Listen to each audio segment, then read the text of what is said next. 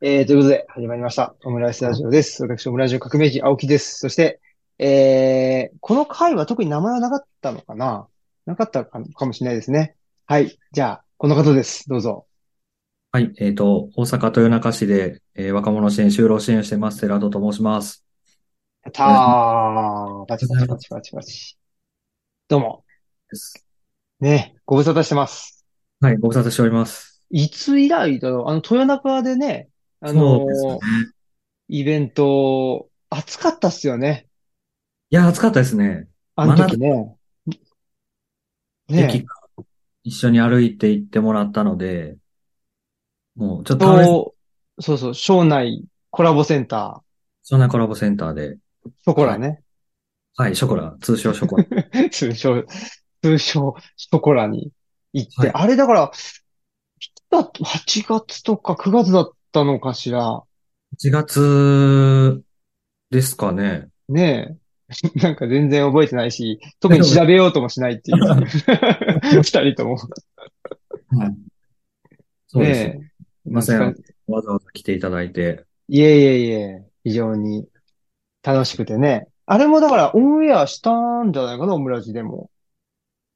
あ、多えっ分ね。と、僕のケアラジの方で、あ、ケアラジオンエアしたんでしたっけあ、そうだ、ケアラジ公開収録だったんだ。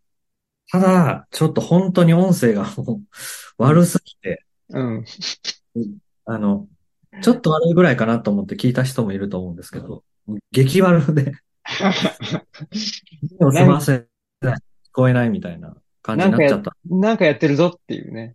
なんそうです。か、まあ、環境音みたいなそうで感す。じでね。ちょっと寂しくなった時にはね、い。聞いてもらったらいいんじゃないですか。また聞いてもらったらと思うんです けど、これ以来ねえ。そうですよ。 3、4、5ヶ月ぐらいですかね。かなそんなにはい。そうか。あれ、僕が、まあ、今ね、あの、の職場はい。で働いてるわけじゃないですか。まあ、10月から働き始めたんですけどね、その、あの、DP でね。いいそれで。はその時知ってたんでしたっけあ、そうですね。その時に、あの、喫茶店に行って、うんうん。で、実は、みたいな青木さんの方からうんうん。いただいたので、もうちょっとそこでびっくりというか、うんうん。マジですかという感じで、僕もあの、知ってる団体さんだったんで、ねえ。そっ衝かそ撃。っか。うね、いや、ん。僕はね、全然、太郎さんがしその DP のこと知ってるとかっていうのももちろん知らなかったし、はいはい。その、というのも、やっぱり NPO 業界っていうかね、あうん。の、多分この収録日の今日、あの、なんかね、DP 含めて3団体合同で NPO の、で働く、あ、あの、人の交流会みたいなのやってるんですよ。はいはいはい。なんか見ました。あの、今井さんの、あ、代表の、ね。を見ましそうた。そうそう。それで、あ、そうなんだっていうかね。 そうなんだっていうかっていうか、その、僕全、その、はっきり言って DP 以外の NPO 知らなくて。ああ、そうなんですよ。だからその、D、NPO 業界もね、いろいろあるんだろうし、うん。その、まあ一般社団でね、NPO っぽいことされてるしか方々もいるだろうし、まあ一般財団法人もあるかもしれないけど、ね、まあ一応でも NPO っていうのは非営利だから、はい。あのーまあ、ね、えっと、わかりやすく、まあ一番、なんだろうかな、その支援っていうことをしてたり、ね、その NPO だと思うんですけどね。うなんん。か、その寺田さんは最近、最近、今年度でしたっけその、い結構いろんな NPO とか、そういういろんな、あのー、有識者の方にヒアリングとかしてるんでしたっけそうです、そうです。あね。のー、一応若者の居場所うんうん。調査っていう感じで、あの、10団体ですかね。おー。要、その若、居場所って言われるものを運営してるところ10箇所と、あと有識者の方8名うんうん。を、こう、バーっとこう、ヒアリングしていって、うんうん。若者支援の課題って何ですかねとか、居場所ってなんかみんな居場所居場所って言ってるけど、居場所って何ですかみたいなうことんうをん。質的調査っていう感じで、はい。はい、ヒアリングさせてもらって、うん。で、それを今、必死こいてこう、まあ、文字起こししながら、どうレポートにまとめようかっていうおう段階ですね、今。おう。あら。じゃあ、えー、その10団体と8人でね、まあ、約20、20ケースぐらいそうですね。ね、ヒアリングして、そそのヒアリングは、あの、全部終わったんですかヒアリング自体は。あ一応全部終えたので、うんうん。もしなんかこの人はっていう人がいたら、また追加あるかもしれないんですけど、うんうん。終えたので、あとは2月にレポート出す予定なので、おー。それに向けてちょっと、うんうんうん。はい、頑張ってるって感じですかね。その NPO10 団体とか、えー8人とかっていうのの、その、なんていうかな、チョイスはどうやってやったんですかチョイスは結構呪術な引きもありつつ、もともとあの若者支援うん団体に所属してるのもあったりとか、そういうのもあったりとか、なんかここ絶対聞いた方がいいよみたいな、を教えていただいたりとあか、ーあとはちょっと普段キャッチしてた情報、うんあの、えいって声かけたりしたとこもあったんですけど、うん。うーん。あっていうと老舗のところが多いですかね。うんうんうん。えと、ーあとは、えっと、基本その、ユースセンターって言われるはいはい。ところと、あとは、まあ、DP さんみたいにちょっとこう、どこもやってない支援をされてるところとか、あとは児童養護施設出身のうん。子たちの支援をしてるところとか、ああ。をちょっと幅広く、チョイスしたって感じ。それはその、まあ、老舗って言ったらね、まあ、創業って言っていいのか、まあ、設立設立のね、あからの年数が長いってことだと思うんですけど、その年数も、例えば古いとこ、老舗から新しいところとか、地域差をあえてばらけさせるとか、なんかそういうことは意識したんですかあんまりししてないんですかでも、うん。できるだけ古いところ、だいたい古いって言うと、ちょっとあれですけど、うんうん。老舗から、大体でも老舗ですね。へえ。ちょっと居場所って何なんだろうっていうところを知りたかったので、うんうん。確かに。隠れられてるところを中心にっていう感じですね。やっうんうん。ぱり1970年、80年うん。とかから、あの若者支援って始まったと言われてるんですけど、その頃からずっと地続きでやってる、まあ、京都とか、お札幌とかは、うんまあそうなんですけど、まあそういうところですかね。あ、京都とか札幌なんですかそうなんです。あのへ、え。勤労青少年、おう。なんたら法みたいなのが、うん。 70年代ぐらいから、まああの、都市化がみんな高度成長期で、こう都市化が始まって、要は田舎からこう若者たちがこうワンサかうん、うん。市に集まってくるみたいな状態だったんで、こいつらなんとかせんといかんみたいな、おう、どっちかというと統制するようなおう。うん。うで、んそのが作られていて、その勤労、勤労青少年センターっていうのが、うん。まあでき、まあこれは多分全国各地にできてたと思うんですけど、うん、うん。この流れを組んでるセンターがその京都のユースセンターと、あと札幌も多分そうだと思うんですけど、うん、うん。京都と札幌だからの、市がちゃんと外郭団体を作って、うん。ここにあのやりなさいっていう感じで、まあ直営ではないんですけど、ほぼほぼ直営みたいな感じで、うん。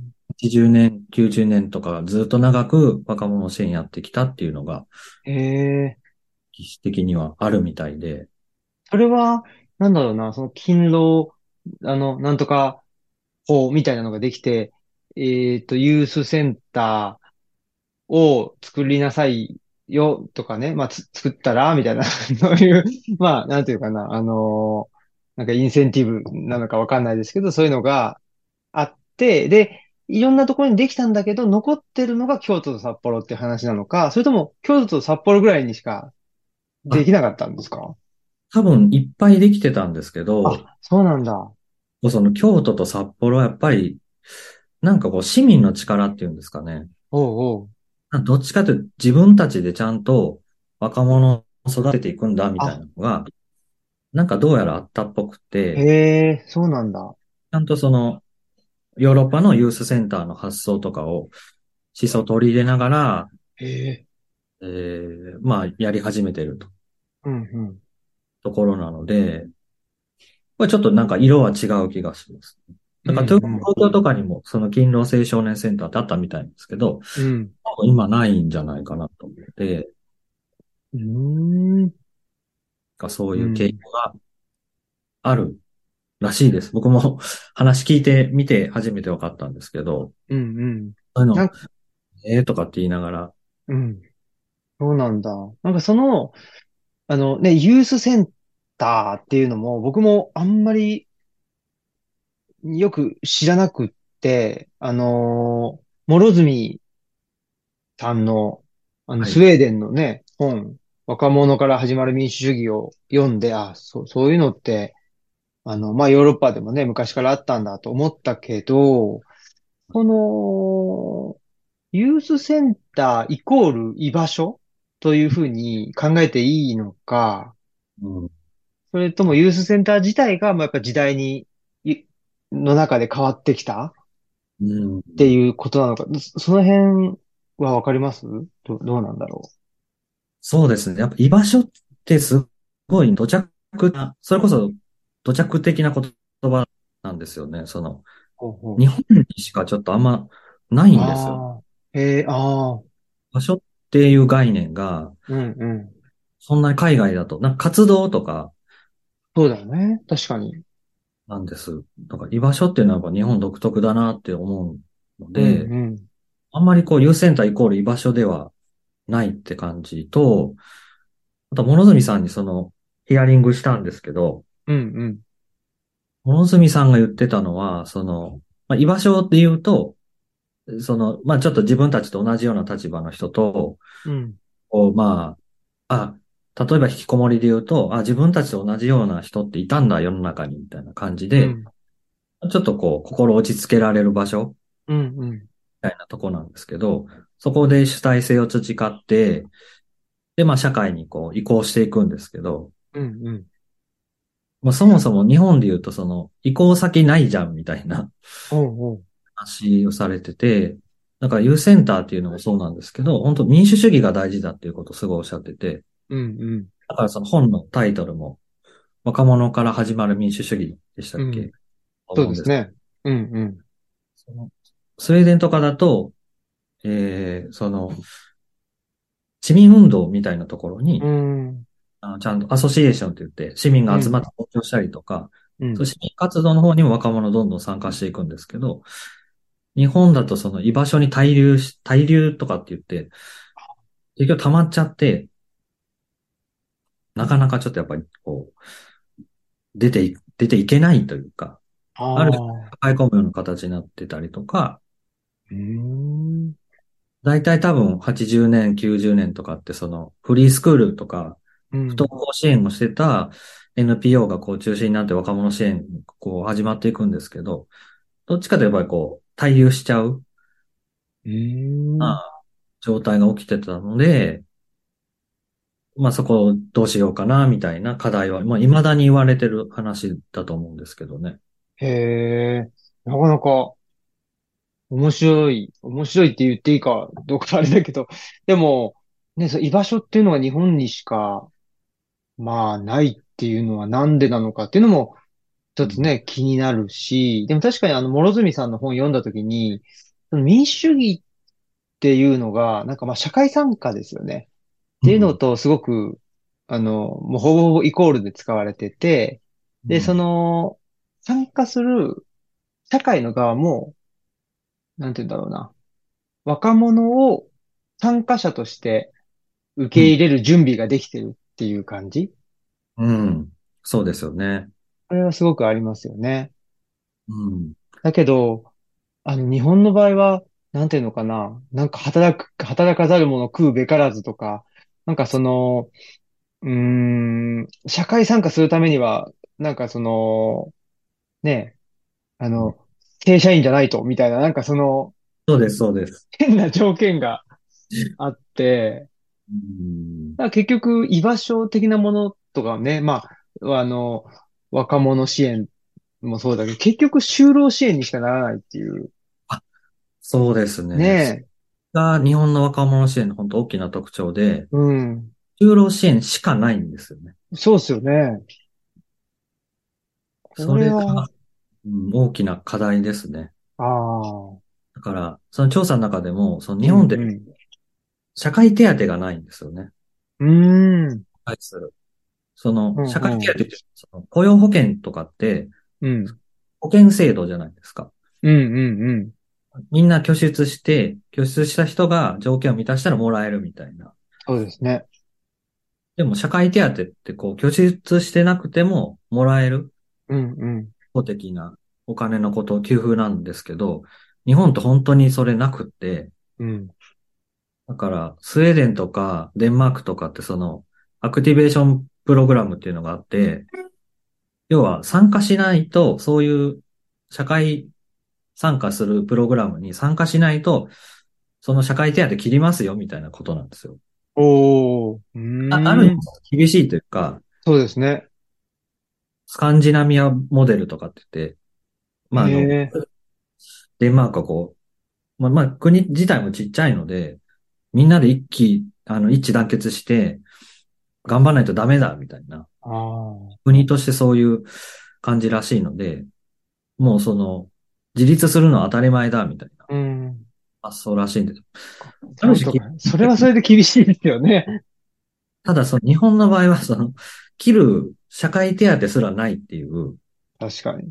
もともとそれすらないっていう状態なので、なんか働かないとそれこそ、何にも受けられないっていうのが、そうですね。だから、そういう意味では、なんだろうな、極、スウェーデンと日本って結構両極端なのかもしれないなあと思いますね。なんかスウェーデンだったらもうすごい個人主義的で、まあ社会に参加する、わ若者もね、参加するね準備ができてる。その余地があるっちゃ余地があるんだけど、逆に言うと、いやもう、なんていうかな、参加してもらわないと困るんだからみたいな感じで、で、今の話で言うとね。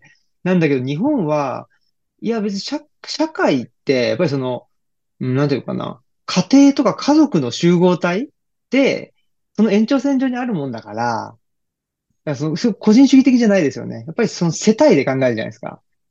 そうですね。ね。だから世帯で考えるから、いや別に社会に出なくても、その、世帯がなんとかなってりゃいいんで、みたいな。なんか、そだかうらいうとこはある気がする。、ちょっと面白くて、うん。はいなんか南欧とかスペインとかは、はい。どっちかというとその日本に近いというか家族主義、うんイタリアとかもそうですけど、うん。あの、ただ、あの、スペインとかも失業率めっちゃ高いじゃないですか。高い、うんで、その、その辺にも、そこら中にその失業者が溢れてるみたいな。うん。でも南欧とかってすごいなんかみんなハッピーなんですよ。 そうね、確かに。なんかまあまあ、いいじゃん、みたいうな。んうんうん。日本は、悲壮感が溢れちゃうんですね、やっぱり。それねえ、なんか違いだなというか、確かに。ちょっとなんか、で、それもあの有識者の立命館、の小田谷先生っていう人にうんはい。話聞いたときに、あの、まあ、とにかく日本は、うんあなんていうんですか、こう、規範意識がもう強いというか、うん。もう、えっ、と、まあ、高校出たらすぐ大学入るとか、うん。すぐ高等教育って大体22か3で受けるじゃないですか。うん。うん。海外だと本当30代ぐらいまでこう分布してて、うん。全然働いてから大学に、まあ教育無料だったりするんで、うん。そ本う当かに30代ぐらいで、あの、高等教育、大学に入る人多いんですけど、日本って本当に22、3にもう集中してて、うん。あなんか、そこ外れるとアウトみたいなうん。うん。感じらしいんですよね。ねえ。だってまあ、新卒とね、その、まあ、中途採用っていうので、明らかに、そのね、あの、格差というか、があったりもするし、やっぱりなんかその、なんていうかな、日本社会っていうのはなんか交換条件を求められますね、すぐにね。なんかその、まあ、申請主義とかって言ったりもしますけど、そのね、いや、その、給付受けたかったら、ね、えっと窓口来ないと、とダメだよとか、なんか、そう、ハードルをすごく設けられてて、そうですね。うん。なんか、そこはちょっと感じるところだし、うんそうね、その世帯主義っていうのもそうだし、で、一方で確かになんか働かないと、別に、その家がある程度、なんていうのかな、お金があったりすると、別に働かなくていいじゃんっていう風になっても全然、 全然良かったりもすると思うんだけど、とはならず、やっぱりその周りの人の目が気になるからって言って引きこもりになっちゃうってね。ですよね。うん。だからなんか本当に決まったルートというか、そう規範意識が強いかったりとか、するみたいですね。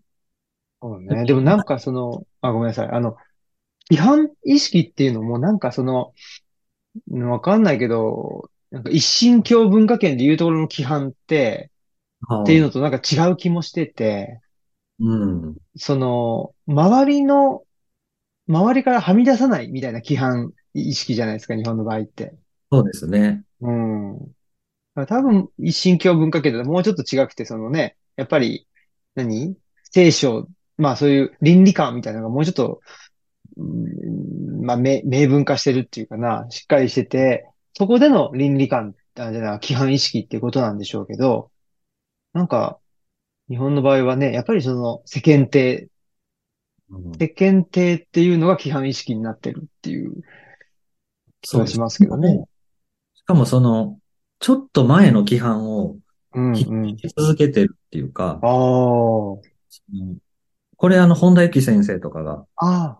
本題の戦後日本型循環モデルとかって言っはて、いはい。文字、文字れる。じゃなくてなんだっけ。なんとかってね。なんとか、はい。うんうん。おっしゃってる。もうその、要は、あの、高度成長期のシステムがずっと残ってる。だから、学生というよりかはもう、労働力を作って、あの、うんもう、企業にこう、どんどんどんどん人材を送り込むっていう。うん。で学校制度も多分もうそこに基づいて作られてるから、うん。もう兵隊を送るみたいな、うん。うん。があって、その規範意識はなんか、なんかわかんないけど、ずっと大企業中心の価値観がずっと続いてて、うん、だから、とはいえでもなんか失業率って日本低いくって、うん。まあそう就活システムがあある意味あるので、ある意味で、えーまあみんな働いてるけど、4%ぐらいらしいんですよね、失う業率。ん。うん。けどその若者は労働市場に包括できていると言えるんですけど、うん。とはいえ、えー非正規で、まあもうワーキングプアだったりとか、こう、年収の中央値も30年前から多分100万ぐらい下がったとかって言って、うん。もうみんな貧乏なんですよね、若者。いや、めちゃくちゃ、ね、まあ、人のこと言えないけど、貧乏っすよ。そうなんですよね。だから、働いてもしんどいし、そうそうそうそう。ね、だから、働いてりゃいいってもんでもないっていうことじゃないですか。まあね、もちろん、失業率がめちゃくちゃ高いっていうのでもあれだけど、でも失業率高くてハッピーなのと、みんな働いてはいるんだけど、あんまハッピーじゃないっていうんだったら、どっちがいいんだって いう。そうなんですよね。だから、ねえ失業率がでも低いってことは、やっぱり働いてることが普通だっていうふうに、ああ、なっていく。なので、職場をなんとか居場所にしないといけないとういう意識ーん。でくる。そこから漏れてしまうと、居場所が急になくなるっていうほ感がなくなると言ってもいいかもしれないですし、う。そ、その時の居場所っていうのはやっぱりその、なんていうかな、社会的に自分が、な、自分の意義を認めてくれる場所みたいなイメージですかそうですね。自分が認められる場所、あまあ、自分が認められる。うんはいあ、あの、平たく言うと安心安全な場所のことだと思うんですけど、居場所。ああ、それが、働いてないと急になくなるっていうのと、あと学校もそうですよね。日本ってう、んあの、公教育一つしかないんで、うんうん。それもなんかちょっと、それは日本と北朝鮮ぐらいしかないとか って、あ聞いたえ、ことそがの、一つしかないってどういうことですかなんかもっとフリースクールとか、オルタナティブスクール、すああ、ごい海外だと、ホームスクールそっかが認められたりとか、ああ、そっかそっか。ここって一個の教育システムに、まあ多分90何パーは行っているわけですよね。うん。学校に行ってないってことは、つまり、イコール不登校になっちゃって、教育を受けてないみたいな感じに、そうです、そうです。その正式にはなってしまうといううん。ことなのか。メインルートから外れると、みんな居場所なくなっていうのが、ああ。日本の特徴というか、だからもう何をするにせよ居場所居場所ってこう、いろんなとこで言われちゃうというか、すぐ居場所が必要だな。でもじ、この、なかなか難しいですね。居場所っていうのはやっぱり幅広いですね。そうなんですよ。だから、そういう、なんか広い意味もあれば、なんかこう、自助会とか、その、ああ。統治社会みたいな、居場所やりますとかってうん言う人んもあ居場所あります。居場所それイベントのことなんですけど、多分。 ああ、イベントか。居場所やりますとか、居場所開催しますとか、なんか本当に幅が広すぎて、まあそれはでも、いいことでもあるとは思うんですけどね。なんか、豊でかもなんそうですよね。でもなんか、い居場所っていうことで、なんかすごい、なんかみん、みんなが、なんていうのかな、なんかアクティブに、なんか主主体的に何かに参加してるイメージはなあんまないですよね。そうですね。なんか、うん。ゆったりしているみたいな。そうそうそう。なんかほっこりして、なんか、あの、何もしなくていいんだよ、みたいな、そういう場所そうですね。うん。それをなんか居場所と呼んでいるような気がするな。ああ、そうですね。うん。うん。だから、なん、居場所って何ですかって、やっぱ思っちゃいますよね。だ から、ね制作に使うのはやっぱりあんまり良くないなっていうのは今思ってるところですかね。ああ。そんだけ幅のある言葉を、今、うん。子供家庭庁とか、その、居場所を、まあ今若者向けの居場所は全国調査をしてるらしいんですけど、ああ。はいはい。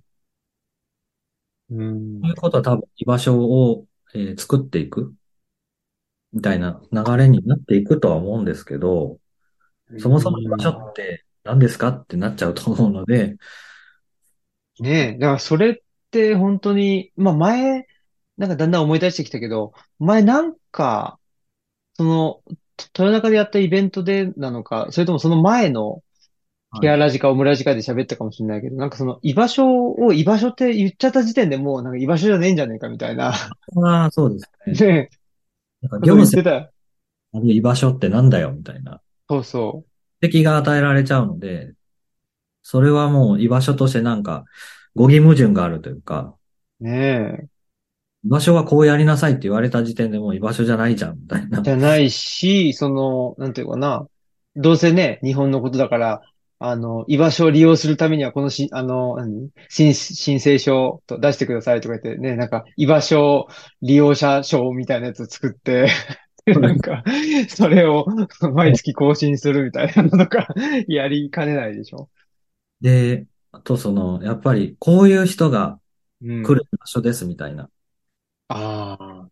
なりそうだなと思って、そんなの居場所確かじゃないでしょ、と思っちゃうんですよね。ねえ。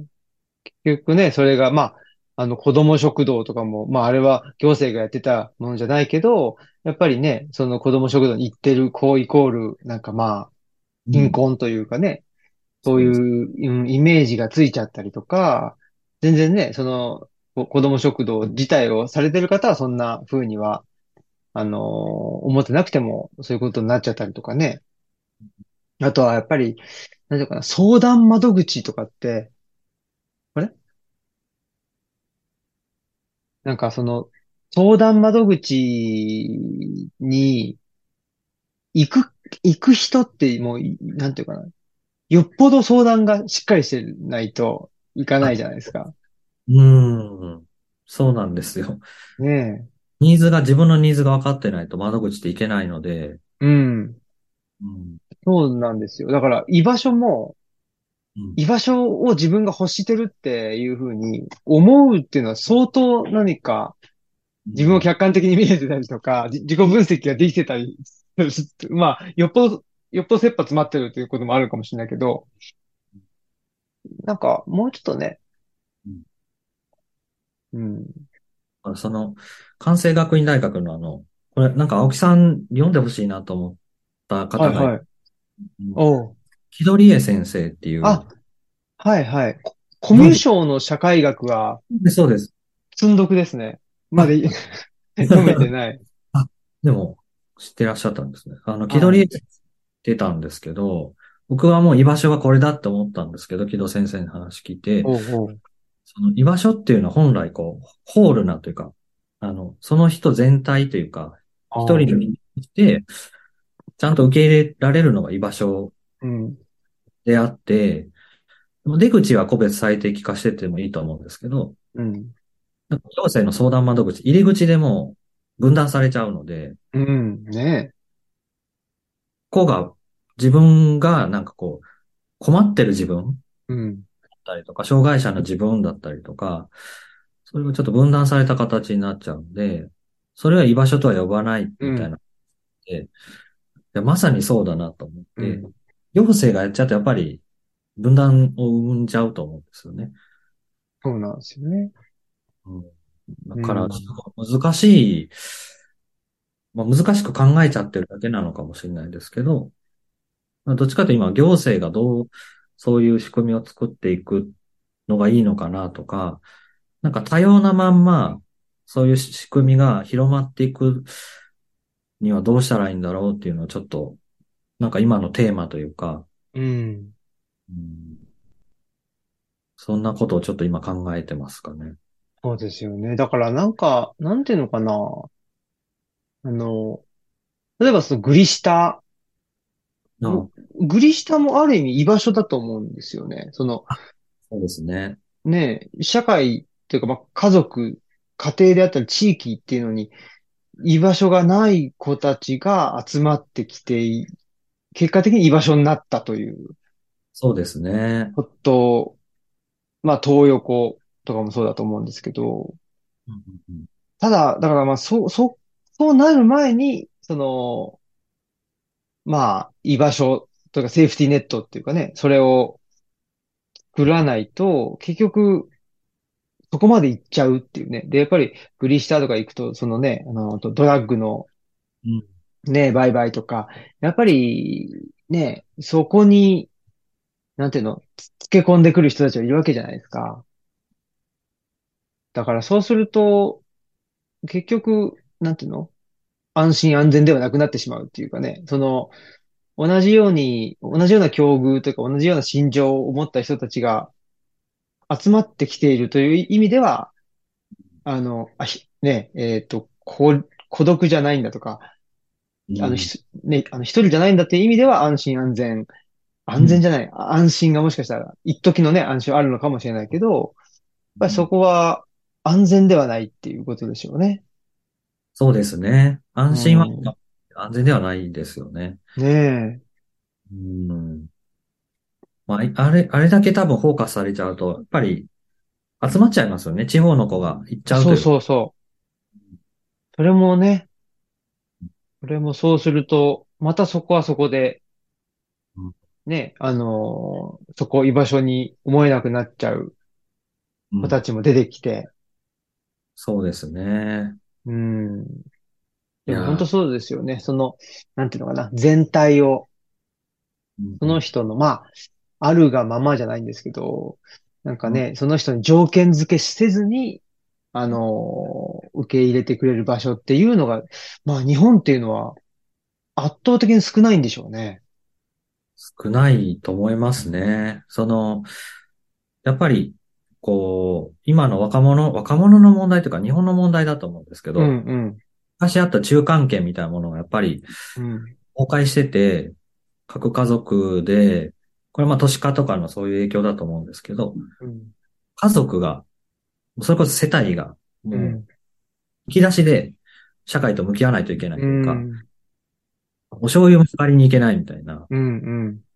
うんっていう状態が問題であって、だから、だから虐待とか、その、もう家族しかいないので、うん。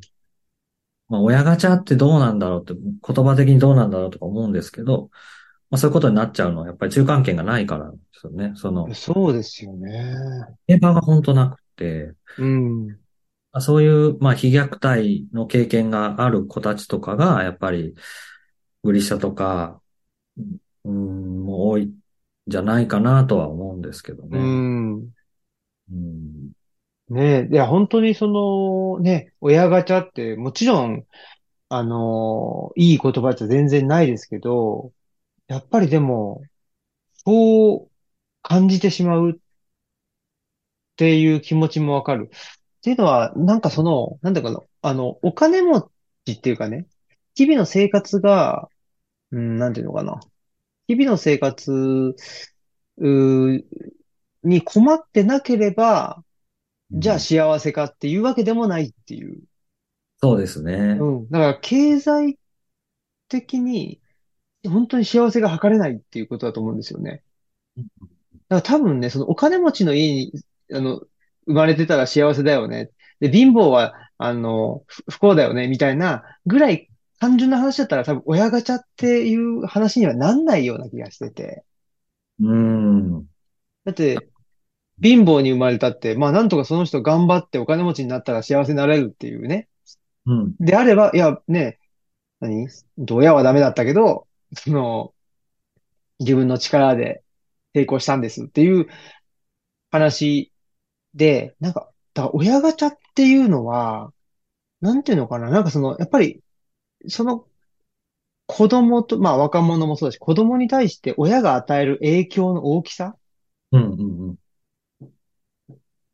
ですよね。だからそれがその、さっき言ったように地域とか、まあお醤油借りに行けるご近所さんがいたら、これもまた親ガチャっていう話にはなんなくって、親はどうしようもなかったけど、うん。うん。隣のおばちゃんはめちゃいい人だったみたいなね。 うんあ、そうなんですよね。ね。親ガチャ外れても、その人の人生外れにならないっていう。そうそうそうそう。そうなんですよ。なんですね。近所のおっちゃんが助けてくれたとか、そうそう。うん。だから、費用がないっていうかもねう、で、社会制度もないので、え。うん、そうそう。あアンダーグラウンドに行くしかないんですよね。っそうそ。ていううのがね、え。ちょっと課題ですかね、日本の。だから若者支援の問題だけじゃなくて、やっぱり若者ってなんていうか、その、もろに影響を受けるっていうか、社会うの、ん。そうですね。若者を見ていくと、社会の課題がこう浮き彫りになっていくっていうか、なので若者の問題じゃないんですよね。いやー、本当にね。だからその若者にとっての、まあ子供とか若者にとっての社会っていうのはやっぱり、一つは家族であり、で、もう一つは、その、まあ、地域社会とか、もうちょっとひ、ひどいね、まあ、あと行政とかっていうことだと思うんですけど、この両方がちょっと機能してないっていう、そうですね。ど、どっちかは機能しててほしいんですけどね。完全に機能不全なので、そうですね。うん、とはいえ、なんかその、昔みたいな遅う延ネんットワークをじゃあ復活できるのかというと、まあ、人口も減っちゃうっていうのはあるんですけど、なんかどう、どうなのかなっていう、まあそうういんう、ミニシュパリズムでしたっけうん、うん。それはちょっと可能性あるのかなとは、なんか個人的には思うところで、まあ自治体レベルでというか、そうですね。で、そのなんかコミューン的なものを作るというか、うん、っていう方向しかないのかなとは思いつつも、うん。まあなんか新しい形の、その物住さんが、ちょっとこう、専門的な言葉で、僕、どっちがどっちか覚えてないんですけど、ゲマインシャフシャフトからゲゼルシャフトって言ってたから、うん、うん、うん。支援的なネットワークじゃなくてもう、あの、人為的にうん、ネットワークを作っていく必要があるんだって言ってて、まあそれは民主主義だみたいな、うん、うん。だっていう話をされてて、まあそれをなんとかこう、起こしていかないといけないのかなとは思うんですけどね。うん。そうなんですよね。まあ、そのね、あの、アソシエーションとかもそうだけど、ね、まあ、マルクスなんかは、そういうふうに言ってて、まあ、そういう、なんていうかな、あの、原始的なコミュニティっていうのを、まあ、資本主義によって破壊されて、で、その後、労働者が団結して、えっと、アソシエーションっていうのを作っていく必要があるんだっていうことを言ってて、だからすごく近い話だとは思うんですけど、その時に、なんか僕はすごい重要だなって思うのは、なんかいろんな人がいるっていうのはすごく重要な気がしてて、ああ、だからその居場所って言っちゃった時に、やっぱど、すごくその、なんていうのかな、ハートフルな人ばっかりいる気がして、確かに。うん。うんで、やっぱりそこにトラさんみたいなね、なんかちょっと、なんかね、あの、たまに大暴れするみたいな人もやっぱりいてほしいっていうのはあるんですよね。そうですね。うん。うん確かに確かに。に。そなんか同類の人しかいないみたいなう、そうなの。アソシエーションだと、なんか、それちょっと危険ですね。そううん。と思うんですよね。だから、なんていうのかな。まあ、ユースセンターとかっていうのもね、若者が集まるっていう風に多分しない方がなんかいい気がするんですよね。そなんのか、い居場所がない若者がそこに集まってきて、で、ちょっと、なんていうの主体性を取り戻してっていうんだったら、まあ、まだいいかもしれないし、まあ、でもどうなのかな。でもそこにはやっぱりスタッフとしてでもいいし、できるだけ多様な人がいた方がいいんでしょうね。そうですね。うん。うんあの、つとみひろし先生って静岡県大学のうん。若者支援業界で有名で、うんうん。あの静岡モデルって言って、まあ、就労支援をしてるんですけど、あの、これあんまりわかんないんですけど、南方熊楠あ、南方熊楠。うんうん。南方熊楠うんうん。あ、なんか水天っていうことを言ってうるんらしくてうん。で、つとみ先生はその水点っていう言葉で若者支援をこう表現されてて、すごいな。うん。そう、なんか渋、渋いですよね。そうそな方ですかみたいな感じで聞いてる ときに、水点で、その要は居場所を、居場所の調査でつとみ先生にヒアリングしたんですけど、う。うん。そしたらなんか僕居場所嫌いですみたいな。居場所っていう言葉使わないんだよねとかっておっしゃってて。 うーん、使わないんだ。一番冒頭で言ってたその、対流はい。家族会とか、うそんの、うん。教育系の人たちが居場所を作ってて、その、まあ、横目でそれ対流してるのを見てたらしいんですね。で、つとみ先生はもう居場所を作っちゃやっぱダメだっていうところで、あどんどんどんどんこう社会に、地域にも若者も直接もうプッシュしていくみたいあ。な、うんうん地域にやっぱ力のある人がいるんだっていううん。うん。ことで、あとはあの、若者は働けると信じるっておっしゃってましたけど、うん。どんどんどんどんこう地域に送っていくんですよね。で、まあなんかこう、あ、全然ダメだったら帰ってきたらいいし、みたいなことでやってるみたいなので、なんか大人にどんどんどんどん出会っていくんですよね。だそかれら、大事ですよ。早く出会うのが大事だとかおっしゃってて、で、いろうんな人に、いろんんな人が関わるのが大事だって言ってて、あ、なんなんかやっぱすごい、すごい方だなとは思ったというか、うん。うん。そうですね。なんか僕、こ僕もこのね、あの、えアンダークラス化する若者たちってね、宮本美智子さんとかが編著されてる。この中に、えっと、つ、つとみ先生はい、つとみさん、はい。の文章があって、で、僕も全然、寺尾さんが、あの、そういうふうに、ね、あの、インタビューしてるとか知らずに、あ、はい。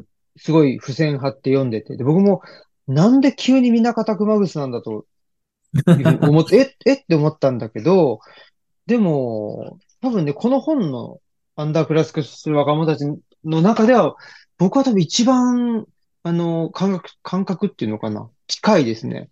ああ、うん。トミ先生の話が。だから、なん、うん、そうね、アソシエーションの話も出てくるし、あの、 土着なんですよね、つとみさんって。うん、うんうん。そうかも。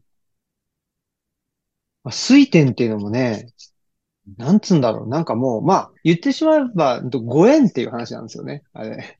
そうですね。そうそうそう。確率を高めるっていうことです。うん。あやあ、らして、こう、この人はこうだからここがいいとかっていう話じゃなくて、うん、あある意味イケイケどんどんというか、うん、出会う人確率を高めていく。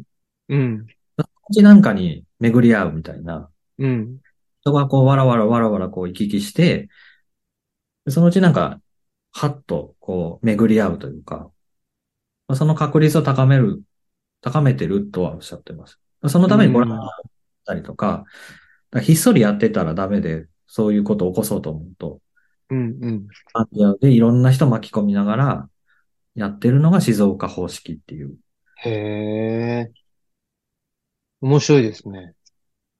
うん、つとみさん、本当すごい方ですね。あの、教授職もやりながら、そういう現場実践もされてるので、うん、うん。その中ではちょっと超人というか、なんかすごい方だなと、あの、出会えてよかったなという感じがします。うん、うん。なんか、あの、僕は両方とも、両方ともっていうか、お二方とも知らないんですけど、あの、つとみさんもそうだし、と、あの、放牧の、あの、奥田さんなともさん、はい。奥田智志さんとかもなんかちょっと似似たような、なんか、うんね、あの、現場感をうん感じるうん。気がするな。なんかね、その、机の前だけで考えてないっていう感じなんか、ねっとりしてるんですようね。ん、うん。 ねっとりしてる感じが、土着っぽいというか、や僕っもぱり、かなうと。ん、うん。そうっすよね。うん。割り切れないし、その、ヨーロッパがいいとも言えないし、日本が悪いとも言えないし、そうですね。まあ、仮に現状でにヨーロッパに比べて日本の状態が悪かったとしても、じゃあ、その、素晴らしいヨーロッパモデルを日本に導入したら日本の状態が良くなるのかって言ったらそうじゃないじゃないですか。そうですね。そうなんですよね。だから、スウェーデンはスウェーデンの問題満載だと 思うんで、 そうそうそみんな問題があったりとか、うまくいってるわけじゃないんですよね、決して。う。うん。アクティベーションプログラムも、あの、回転ドアとかって言って、やっぱ戻ってきちゃうらしくて、なああ、へえ。ので、全然うまくいってるわけではない。でやっぱりね日本なりの、まあそこ考えないと多分、そこを本当に考えない民族だなと思うんですけど、うん何が問題で、どうしたらいいのかみたいなことを本当考えないので、だから居場所ってちょっと危険だなともちょっと思うというか、いや居場所だーみたいな今言ってるんで、 ー、居場所だーって。はね、でもなんか、なんだろう。ね、なんか旗振ってね、い居場所こっちですよ、みたいな感じで。まはあ、国がね、そうやってやろうとしてて、結局、だからそこの居場所を、居場所たくさん作った人にお金あげます、みたいな話にしかなんないでしょうん、結局、そのね、 100あるバジェットをどう、あの、分配するかっていうことしか頭にないので、それはちょっと、何が問題か分かんなくなっちゃうんですね。うんあの、プロの方から先にやっちゃうんで、今居場所ですみたいなこと言い出して、なんかあの、課題が後継化しちゃうというか、うん、うん。何が問題なんでしたっけみたいなのがもううやむやになっちゃうんで、ね。段階でちょっと居場所って言葉使うのは危ないなとは思いますね。ねそんなことよりね、ほんと減税してほしいっていう感じよね。本当そうなんですよ。減、減税でしょっていう。ねえ。何言ってんだってね。一番早くできる。そうそう。ほんとそう。いやー、なかなか。そしたら、あれですか、居場所を、うん居場所の、そういうリサーチの結果としてははい、できるだけ居場所って言わないって いう。そうですね。だから、素晴らしいですね。居場所。結果。あ、でもやっぱり居場所はあっていいとは思うんですけど、うんうん。多様であるべきだっていうか、あ実態多様だっていうことですね。ああ、あの、安心、何が安心かって思う、何が安心と思うかは、若者によって違うんで、うん。あ当然多様であるべきなんですよね。うん。こうあるべきだっていうよりかは、居場所実践者の話聞くと、やっぱりニーズを発見して、若者と一緒に居場所を作ってるんですよね。うん。だからこう、あの、ありもので作ってるとこなんてなくて、なんかこんなこと言ってる子がいたなーみたいなとこから全部始まってて、うん。なので、そういうセンスのある人が必要であると思うんで、そういうことの提言とかはすると思うんですけど、居場所は、こう、各あるべきみたいな結果にはならなかったというか、そうですね。まあ、でも逆に、なんていうのかな。これをやったら台無しですよ、みたいなね。こ、これや、やったらもう居場所、い居場所のい、居場所の命もないですよ、みたいな ことは、い言える、言えますか確かに。いいや、うんだから、なんかやっぱり、権威的に若者に関わるとか、うんうん安心を崩すようなことはもう居場所としてアウトだと思うんですうよね。ん。うん。うん、なんとこれをやらないといけないとか、これをやりなさいとか、なんかそういうことはもうアウトだと思うんですけど、そのちょっとあ当たり前のことではあるんですけど、でもなんかそういう、ね、そういう感じな気がしますけどね。その居場所って、その、実態としてというか、何これが居場所ですっていうことはないんだけど、あの、これじゃないです、あれじゃないです、こういうのでもないです、みたいな、 その消去法によって、うんなんかおぼろげにそうですよね。見えてくるのかなっていう気もするし。なんかなんか運動体だとは思うんですよね。そうの、ん。いハードでもなく、なんか会社でも、あなんかすごい居場所的に働いてる時もあるし、なんかそういうものだと思うんですね。あ、なんか今自分いい感じだな、みたいなうん。ことが居場所なので、うん、なんかそういう理念というか、そうですね。そっちの方が大事じゃないかなと思って、あの、田中元子さんが理念はいはのいサイズみたいなことをおっしゃってて、うん。まさにそれだと思ったんですけど。だから、居場所の、な企画みたいなことじゃなくて、うん。ちょっとこういう考えが大事ですよっていうことは、なんかお伝え、言ってお伝えできるかなとは思ってるんですけどね。そうですね。で、やっぱり、まあ僕がピンとくる活動をしてる人、まあ田中素子さんもそうだし、あとは、あの、吉田田隆さんっているんですけどね。吉田田さん、あ、知ってますうあ、初めて、あの、青木さんのツイート見て、あんツイートうのん、あの、見て知りました。ドーベルマンのパリストの、そうそうそうそう。そうなんですけどね。あの、東京コーヒーっていう、うーん、登校拒否の、あおうのーなるほど。子がいる、その、親御さん、だ親が楽しんでたら、子供は自然に、まあ、回復してくるっていうかね。その、別に学、学校に行けるっていう意味じゃなくて、うんやっぱり、ね、その、なんていうのお、親が傷つけてるわけじゃないんだけど、その子供をね。だけど、やっぱ子供は傷ついてるとうん。その、何夢を見なきゃいけないとか、何かにならなきゃいけない、こうせねばならないみたいなのが、もう無、無意識にね、まあ、テレビ見ててもそうだろうけど、そその言葉と言葉の間の、なんか、文脈レベルの、コンテクストレベルでやっぱり入ってくるわけじゃないですか。だからそれによってやっぱ傷ついてるっていうことな気がするんですよね。辛いですよね。あ、そ今話聞いて、あの、内田先生の、う。うん、うん。僕が内田先生っていうのはちょっと変ですけど、内ええ。田さんと、あの、三佐子千鶴さん、はいはい。往復書館が、うんうん。あ、読みましたうん、うあん。いました。あ、そうなんだ。で、そこになんかやっぱり、自分の存在がバッドニュースになるこうん。とで、もうその、本当にその人傷つけますよね、みたいな、ああ。してて、うん。こんな話とかなんかそういう流れだったと思うんですけど、うん。そう自分が不登校状態であることが、うん。親のバッドニュースなわけでうす。ん。うん。うん。そうそなんか、それってすごい子供自身傷つくなって今う。う話聞いて、ん。ねえ。吉田田さんはそこに多分、あの、直感的に気づかれたというか、そうそ多分そういうセンスだと思うんですよね。う。うん。大事なのは。うん、 ねえ。だから、そうですね。そうそう。本当に、ダダさんはそこに直感的に気づいて、結局、なんていうの、親が楽しそうにしている。で、親が不幸そうにしている。どちらにも自分は関係ないっていう。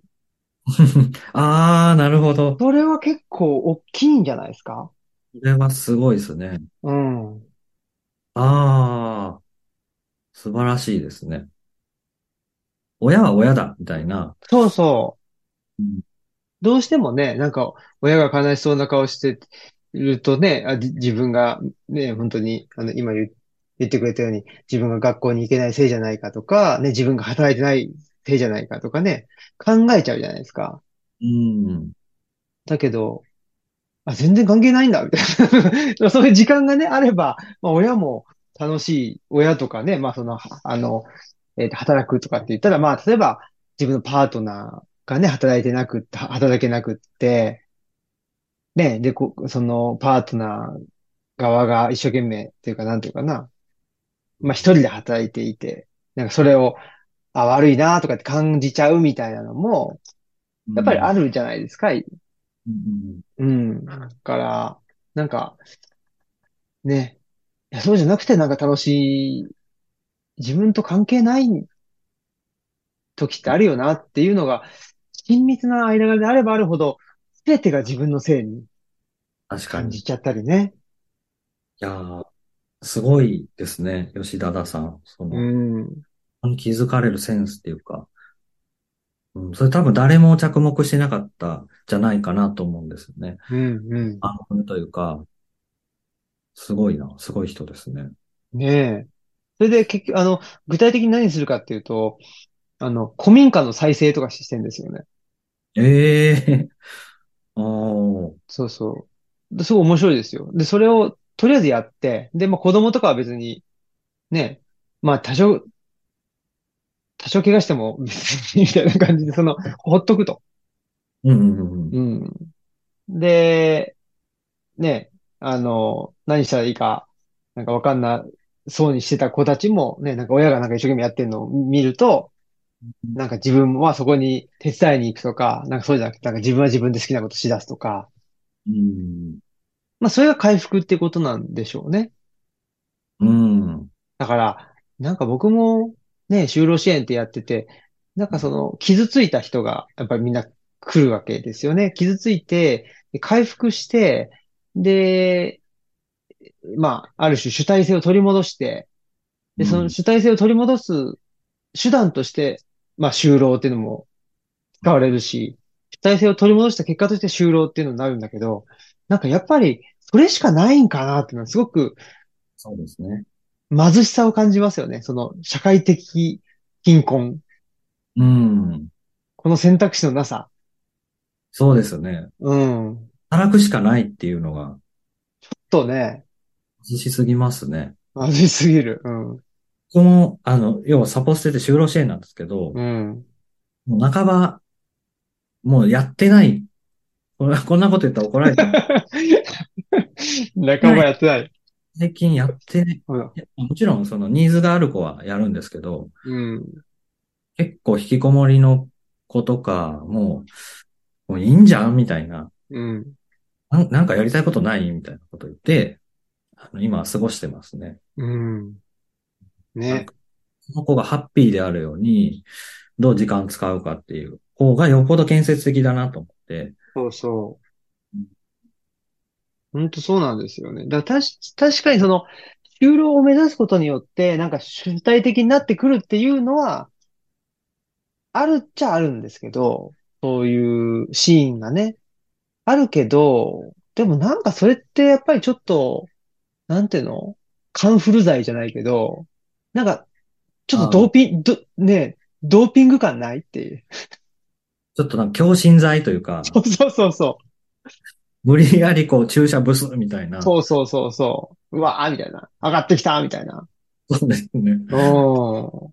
あーうん、だから、うん、今日も朝、若者と、なんか清掃体験みたいな。ああ、ね草刈ってるだけなんですけどね。え。いいじゃないですか。うん。草刈って、うわ、疲れたなとかって言って。で、内緒だよとかって一緒にラーメン食べに行って、うんうん。聞かれたら怒られちゃうかもしれないですけど、あの、あ、お腹いっぱいだ、みたいな、うん。をやってるっていう。いいじゃないですか。そうその、ラーメン屋さんも、知り合いのうんラーメン屋も、なんか、あ、今日はありがとね、みたいな、あの、声かけてもらったりとか、なんかそういうことでいいっすねそうそう。なんか、ね。それ続けてると、なんとなく、自分が、なんか就労してないことばっかりフォーカスされて、うん。多分しんどいと思う。いやー、しんどいっすよね。今日、その、面談に来てくれるんですけど、どうするみたいな僕から毎回毎回聞かれてて、それやってたんですよね、多分僕。うん。つい最近まで。うん、うん。もう、ぴったりやめて、もう、もう。うんやめようって、おう。こんな子に言い出してるんですけど、うん、うん。就労のための計画立てるのもうやめようって言って、やりたいことやろうっていう感じで、ああ、いいじゃないですか。うんちょっと、まあ、その方がうまくいくケースも増えてきます。うん。なんか、あやっぱ働きますみたいな急に言い出したりとか、うん、うん。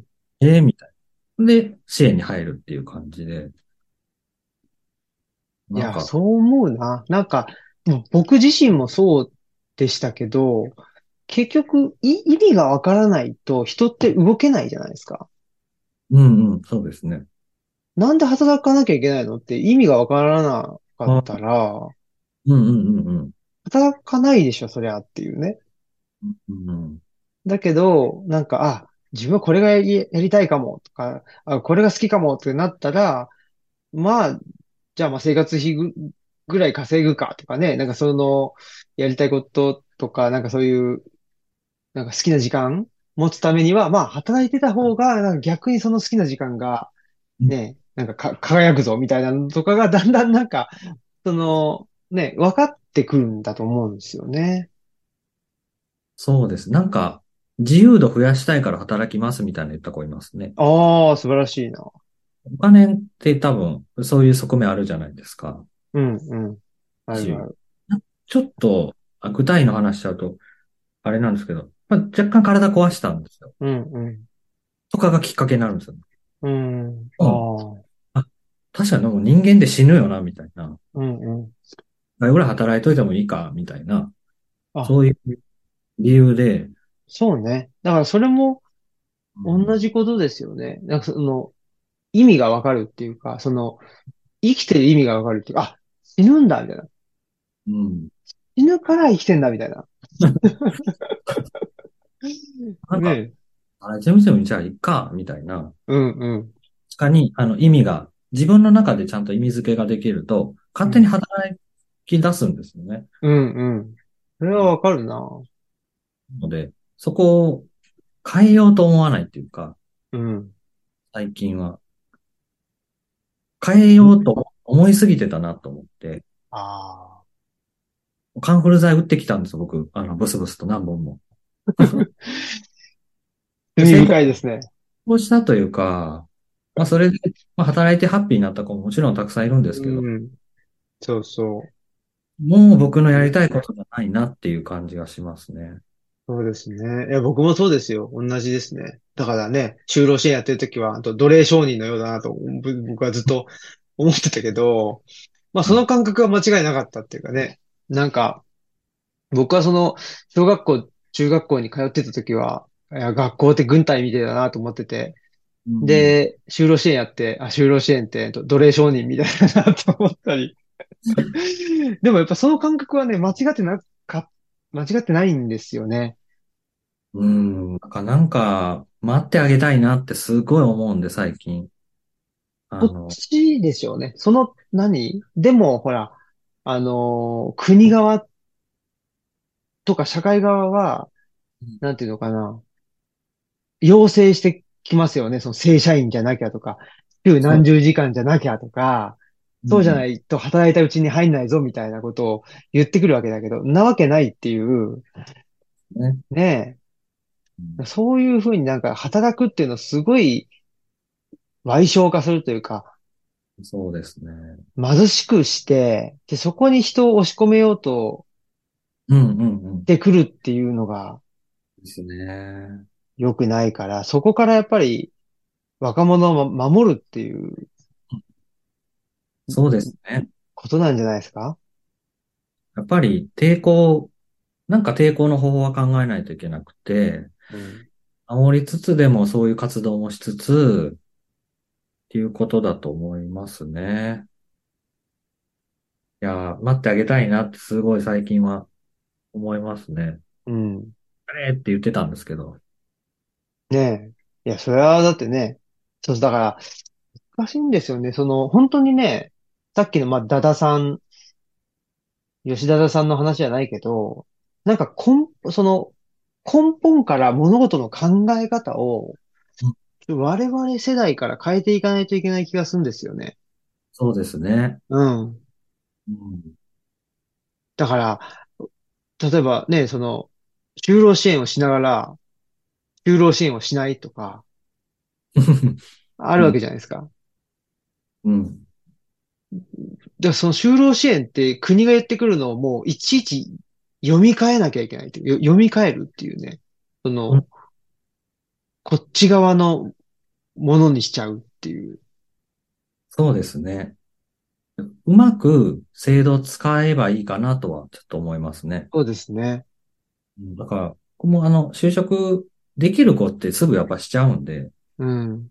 そこであの数字は、的なものはクリアしているというか、なんか、さらっとやって終われそうな人を、あの、たくさん来てもらって、うん。本当にやりたい。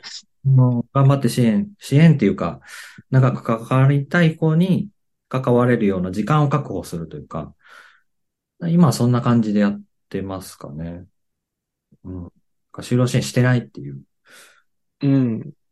就労支援。まあ、僕、僕的な言い方すると、やっぱ就労支援したりしなかったりでいいんじゃないっていう気はするっていう ね。そうですね。したりしな。でもあれだ、働くことがなんか押し込められてるとか貧困になってるっていうのは本当その通りですよね。うん。豊かなはずで、そうそあと働くってやっぱ自己承認の問題と切り離せないというか、う。うんうん。単純に働きゃいいって話でもないし、うん。だからやっぱり、あある種すごい人が傷ついたりとか、する問題ではあるので、もっと多分慎重に扱わないといけないんですけど、正社員になれとかじゃなくて、そうそちょっとなんか制度設計でも、にも提言していったりとかう。できるといいうんですけど、まあでももう国にちょっと頼ってても、あれだなと思うんで、やっぱり、まあ青木さんみたいになんかこう、やっぱり自分で作るじゃないですけど、うん。もうそっちもやっていきたいなと思いますね。おう。うんうん。そうですよね。もう、だから、なんでしょうね。自分のやりたいことをどうにかしてやるっていううんうん感じでいいんじゃないですかね。なんか、自分のやりたいことができる職業とかって目指しちゃうと、この1対1のうん。対応になっちゃうわけですけど、もうそんなのないんでね。多分、我々がやりたいものはもう作るしかないんで、うん。うん。作るしかないし、なんか一回作って終わりっていうもんじゃないんで、やっうん。うんぱり作り続けるっていうことなんでしょうね。そうですね。そのなんかみんながやってくれれば、やる人が増える、増えればいいなと思いますけど。うん、うん。ねえ、本当に。で、やり始めた人を応援するっていううん、うん。のかなと思いますね。僕の結構下というか、7個ぐらい下とか、う20ん代後半の子たちが結構今、割とそういう活動しだしたりとか、自分あで、そうなんだ。してる子がいたりとかは、うん、あ、それうんこそあの EP のインターンに行ってた子なんですよ。へえ、アワイっていう団体の、うん。あくんって子がいるんですけど、はい、はい、へえ。結構、そのはた、給食中の、あの、若い子たちとかを集めて、場作りをしてたりとか、へえ。なんで、うん。もう全力で応援するっていう、そういう子が出てきたら、そうですね。ちょっとみんなでなんか、ネットワークというか、まあうんネットワークってほどあれじゃなくてもね、なんか、ゆるくつながりつつ、うん。やっていきたいですね。もう時間があれかもしれないですけど、うん。青木さんって、なんかいいなと思って、うん。うん。うん。 なんか僕ツイートした気がするんですけど、はい。あ、それはちょっと見逃してるかもしれないな。地に足がついてるみたいな、ああ。なんかそんな感じがするんです。なんなんか安心感があるっていうかわかんないですけど、嬉しいな。それがね、なんか、大事な気がするっていうか、うん。本当のことしか言ってないなっていうか、まあ、本当のことしか、いや、でも、それで、なかなか社会の中に居場所がなかったっていう 人間なんでね。あ僕もやってみようかなって思えるっていうか、 ああ、うん。嬉しいですよ。その、幸福書簡も読ませていただいたんですけど、それなんか面白かったです。あの、オムラジかな、あの、竹端さんとうん、うん。小島さんの会があって、うん、うん。あ、うん、小う島さんがもう、すごい、あの、精度とスピードで分析していくみたいな会があったんでん。 そうそうそう。面白かったね。すけど、 なんか青木さん、その、揺るがない感じっていうか、で居場所なんですよね。居場所っぽい嬉しいな。な、なので、若い子たちみんなルチャリブロに行くっていうか、ああ。うん、そうね。でも、でもって言っちゃあれだけど、今ちょうど書いてる本があって、おーそれのね、やっぱり出だしがその、木に足をつけるとは何かっていうのを結構考えて、すごい。そう、すごい。これは、これはぜひうん読んでほしいな。うん。聞いてた聞いてないか。んなんか一日に足がついてるなっていううん。ワードが、そう、あったというか、それを書いていらっしゃるんですね。そうなんですよ。おお。それは、でも、なんでしょうね。やっぱり地に足つけなきゃ、まずいぞっていうのは、うーん。何、ね、思う。何なんでしょうね。うん。何なのかわからんけど、なんか、そういう危機感みたいなものがうんあって、そうですね。ね期間は僕もなんか、ありますね。あ、あるけど、なんか流されるちゃうっていうか、日まあ常に。ひそうだね。日々忙しいから。やっぱ戦争のこととか、いい、いいのかなってすごい思っちゃいますね。この、ガザの状況とうか、ん見、見てるので、ああ、あーって結構思いますね。そうですね。その SNS でね、これだけなんか病院の中とかまでリアルタイムで、ねえ、そうね。入ってきちゃったりすると、もうしんどいし、それで、そのしんどかったのがなんか、あれはフェイクニュースですみたいなのも、なんか、うんそれ自体も本当か嘘か知らんけど、なんか、そんなこと言われちゃったらね、もう、どうしようないじゃんみたいな。なんかその、うん、ああ、えこんな、これ大事なことだよなとか、うん、これになんか全然、あ、もちろんね、こう、運動してる方も日本でもいますけど、なんかすごい葛藤があるっていうか、うん、その葛藤すら自分の中でも嘘なんじゃないかみたいな、うん、うん、うん、そう思わないといけないっていう、ある種の自分の嘘っていうかう、ん、うん。でもなんかやっぱ大事だよなとか、なんかそういうのがあるというか、なんか地に足をつけるじゃないですけど、なんか、うん大事なことってなんかもっといっぱいあるよなっていうか、うんすごい最近、思い、思いつつ、日々に暴殺されるというか、うんでもその、草刈りしてラーメン食ってるってのがやっぱりそれが全てですよね。本当に。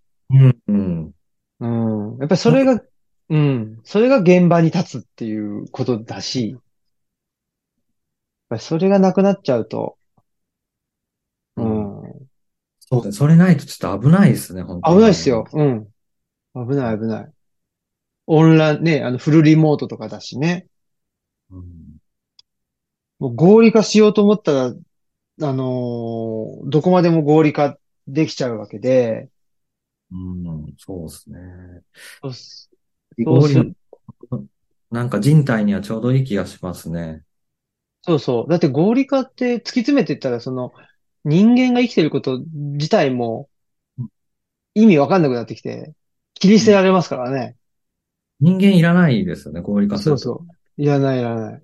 14時間働いてくれる方がいいので、そうそうそなんか、その辺も多分、居場所とかもそうだと思うんですけどね。どんどん多うん分人間の居場所が社会からなくなっちゃうっていう、う。いやー、ほんとそうですよね。なくなっていってるんでしょうね、だから、現在言っててる。だって、その東京とかに行っても、その、駅の周辺にタワマンがどんどん建ってて、でも、あの、タワーマンションって別に人が住むためにね、作ってるわけじゃなくて、その、投機目的とかで作ってるから、そうですよね。人がいない、人が住まない場所を駅周辺に作って、で、そこから人を追い出してって、何やってんのって思うよね。しかもタワマン自体もあれですよね、多分。あの、高く建てて、部屋数を増やすみたいな発想で終そうそうそう。終わってるよね、もわってます ね。う。終わってるよ。タワマン大丈夫かって。もうちょっと、ね、そうですね。よろしいですよ。うんいや、でもいいと思います。その、若者と一緒に草刈りっていうのが。うんなんか、そういうことやってたいなって思いますね。いやー、めちゃくちゃ重要ですよね。うん。草買ってラーメン食べて。ねえ。めちゃいい。めちゃいい、うん生活というか。そうですね。あ、疲れたとか。ねそうそう。なんかだってなんかうん、ね、その、リモートで仕事してるとなんか疲れてんだけど、んなんでこれ疲れてんだろうとかってなんかもうよくわかんないよね。 も因果がちょっとよくわかんなくなっちゃう う。そうそう そう。もう意味不明だよ。あの時のあれが、みたいな。あれかなとかっつって。うんそうなんか、うんなんか右肩がい痛いけど、なんだろうみたいなね。なんかそんなことばっかりになっちゃったら、ちょっと確かに。辛いっすよね。シンプルな方がいいですね。うわって働いて、飯食って、あ、疲れた、寝る、みたいなそうそのにしたいですね。う。したいっすよね。したいしたい。うん。まあちょっと、地に足つけていくということで、そうですね。ね。ぜひまた、はい。ケアラジ、公開収録、第2弾。あと、やりましょ音、音と、あと、 もっと人来るはずなんですよね。だから、そうだね。ちょっと、映で画も、でもちょっと、いいですかクレームというか、言言ってもいいですかもちろんです。あの、もちろんです。なんか他の、他の人とのイベントなんかすごいひ、あの、人来てなかったその、て、寺田さんの。え、人うん。なんかそんなことないオンラインなんだったかオンラインだからか。いや、だからちょっと舐めてました、僕。あその、の、リアルと。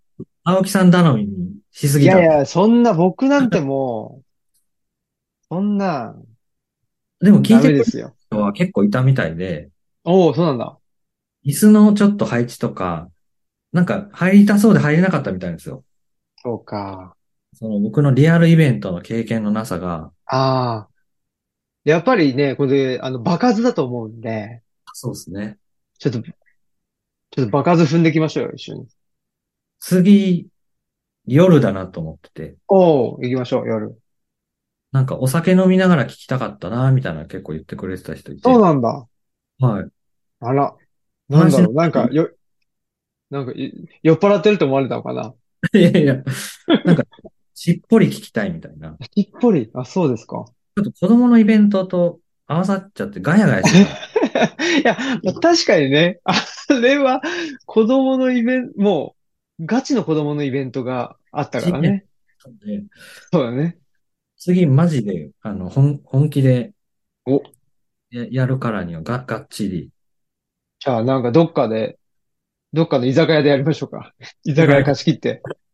あ、でも、うん、僕の周りやっぱ青木さんのことを好きな人多いんで、あら、ほんあ そうなのあれですけど、 うん、あの、ケアラジ聞いてくれてる子とか、ああ、そうそう、そういうね、ケアラジの公開収録だから、やっぱり。ちゃんとターゲットに届くような感じそうで、そう。やりましょうよ。